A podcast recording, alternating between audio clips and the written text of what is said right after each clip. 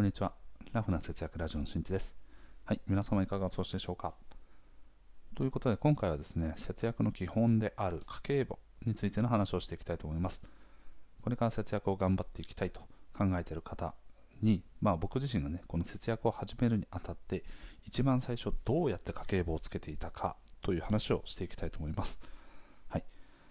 本題の前にね、ちょっと雑談です。つい先日ね、大体どれぐらいだな、3 4、5ヶ月ぶりぐらいにですね、ランニングをしてきました。でなんでそんな久しぶりなんや？という感じなんですが、実はね、体調がなんかあんまり優れなくて、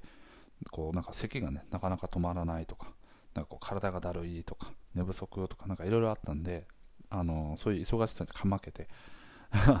やってこれなかったんですが、久しぶりに走ってきたんですけど、やっぱね、気持ちいいですね。こう気温も上がってきたので、走ったことに対するこう充実感とかね、そういうものはね、すごく感じられていいなというふうに思いました。でおかげさまで今はね、腕も背中もお腹も、あと足も全部筋肉痛になってますね。はい、日常生活にね、若干支障をきたしそうなぐらい、あの痛めているという感じですが、はい、ね、そんな感じで皆さんもこれから気温がね、上がってくるので、まあ、あのちょっとリフレッシュしようと思った時はランニングとかね、やってみるといいと思います。では早速本題ですね。はい、節約に関して、まあ、あの僕がね家計簿をどういうふうにつけてきたかという話なんですけどまずね先に結論を言うとですねかなり雑につけてましたね、はい、かなり雑につけてました。なので、えっと、これに関しては、まあ、これからね家計簿をつけるよっていう人たちに関しても、まあ、少しね参考になるんじゃないかなと思いますね、はい、じゃあどれぐらい雑だったのかということなんですけどまあね、先に結論を言うとですね、まあ、固定費は細分化するで。変動費は全部一緒っていうところから始まりましたね。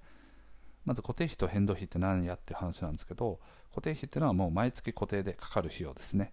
うん、例えば、まあ、電気代とかガス代とかっていうそういうインフラ周りの話だったりとか、インターネット料金とか携帯代とか、そういうやつですね。必ず毎月かかってくる費用。で水道代に関しては我々神奈川県だけか分かりませんが2ヶ月に一遍ということなんですけどこれもねあの一応固定費の中に含まれてます。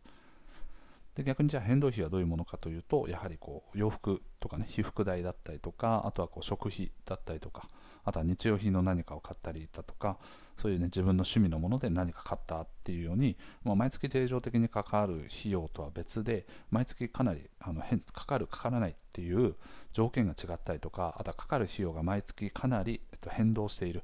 ものに関してはこの変動費という方に含まれています。でこの変動費の方に関してはやっぱりね今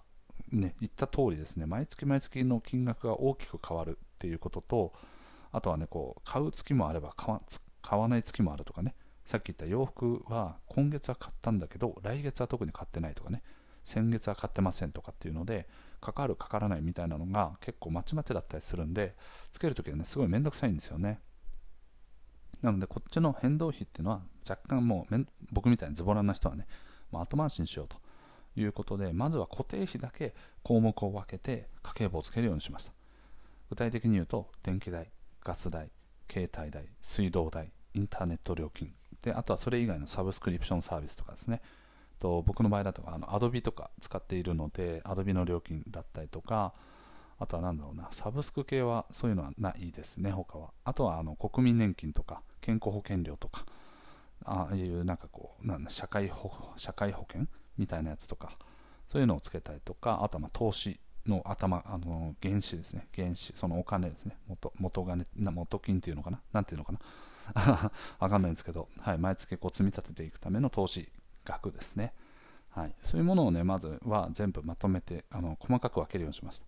で、なんで固定費の方を細かく分けて、変動費は分けないのか。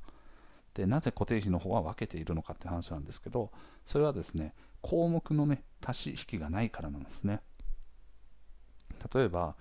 家計簿をつけるときってあのどこにどの項目を計上しようかっていうのをまず最初悩むんですよね。でそれによってですねいろんなパターンに対応できるように項目を細分化しようって言ってすげえこうカテゴリーみたいな項目をいっぱい作るんですよ。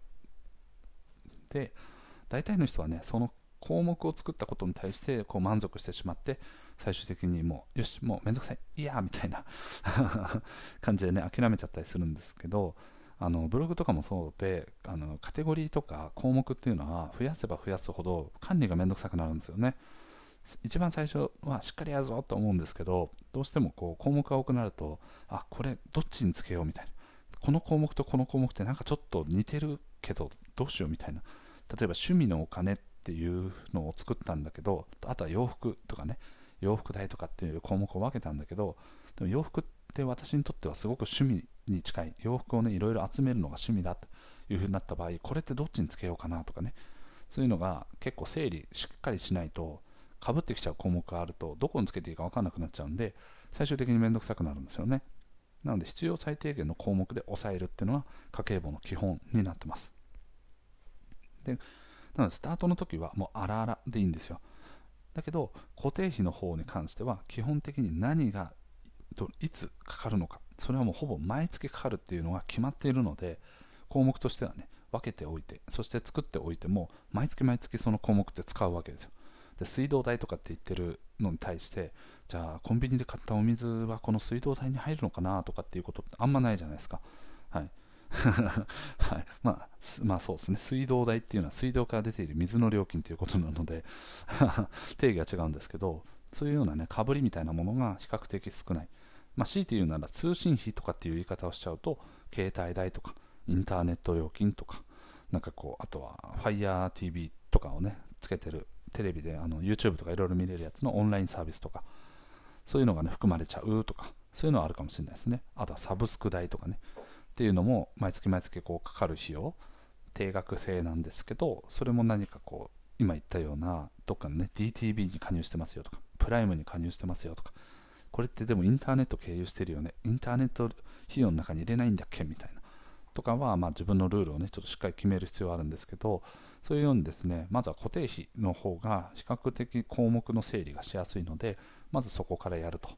で実はねこの節約においてはこの固定費を見直すってことがすごく大事なんですよ。もうこれずっとね節約に関して言われてることなんですけどやっぱねなぜ固定費があの大事なのかっていうと一度見直しをするとその節約効果を長期にわたってこう受けられるからなんですね。じゃあ例えば電気代を節約しようってなった時に電力会社を変えます。でそれによって例えば月々の電気代が2000円安くなります。でそれはじゃあ電力会社を見直したっていう1回の行動で毎月2000円安くなることを今後半永久的に受けられるわけですよね。そうすると節約の効果ってすごい高いっていうこととあとはねあのもう一度見直せばしばらくは見なくていいっていう圧倒的な楽さなんですよね、うん、僕みたいな人はですねもういかに効率的にこうね面倒くさいことを省くかみたいな しないかみたいなことをね考えてたりするのでそういう面倒くさいことはもう真っ先にねあの見直してしまう、うん、よしこれでもうしばらく見直ししなくていいやみたいな。電力会社もう1年2年ぐらいずっと気にしなくていいやみたいな 感じになるわけですね。うん、なのでそういうのって、まあ、悩み事とかも減るわけですよね。お金に関する。で、あとはね、固定費の方が節約効果が高いんですよね。あの例えば保険もそうですけど、あとはインターネット、ね、携帯代金とかも、とじゃあキャリアをね、あのアハモとかポボとかっていう格安ブランドみたいなのを切り替えた場合、月々今までがね、1万2000円とかかかってたものが8000円になりましたとか、でこれ変動費でこんな月々4000円コンスタントに安くするっていうことはほぼできないですね。食費ぐらいかな。食費をかなりもうカツカツに切り詰めていけば月々4000円安くしますとかっていうのはできると思います、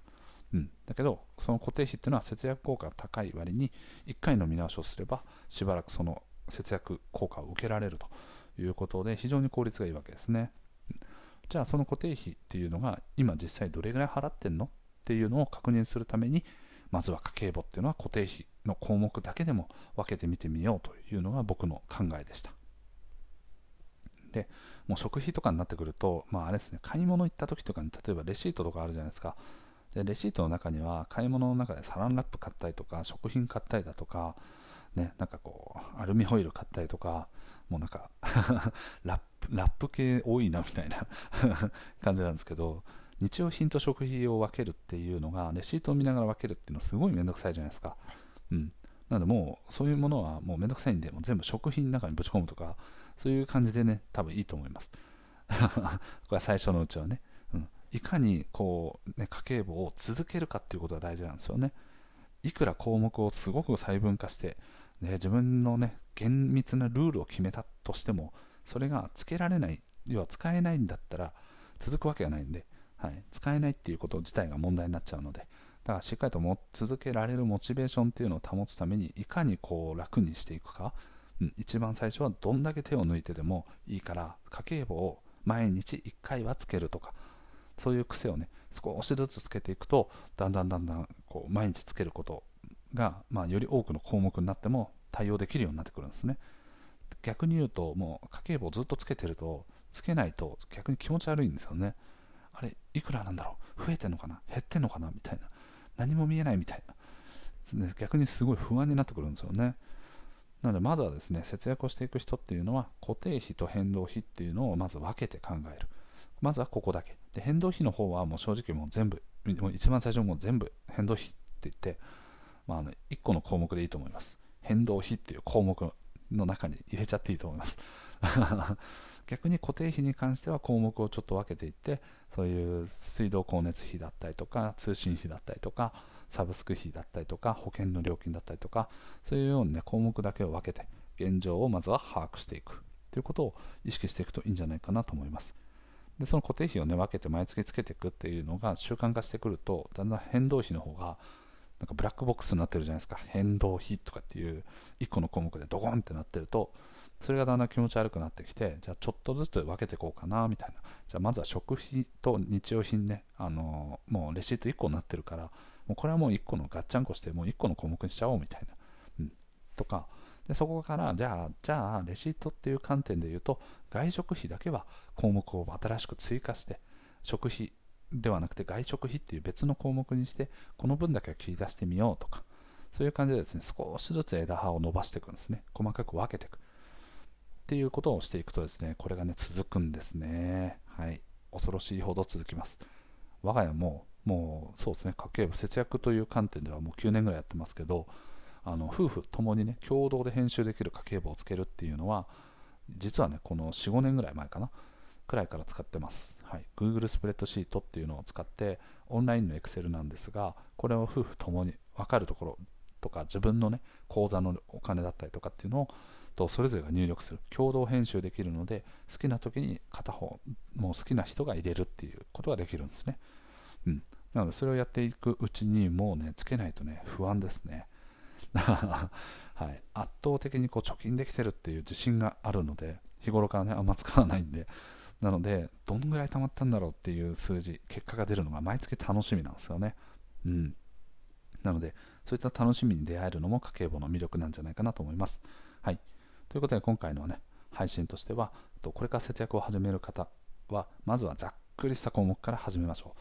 ただし固定費に関しては細分化していく。ということを意識して変動費はもう変動費っていう1個の項目からスタートしていくと意外と家計簿っていうのは続くのでぜひやってみてください。ということで今回の配信は以上です。最後まで聞いてくれてありがとう。また聞いてね。バイバーイ。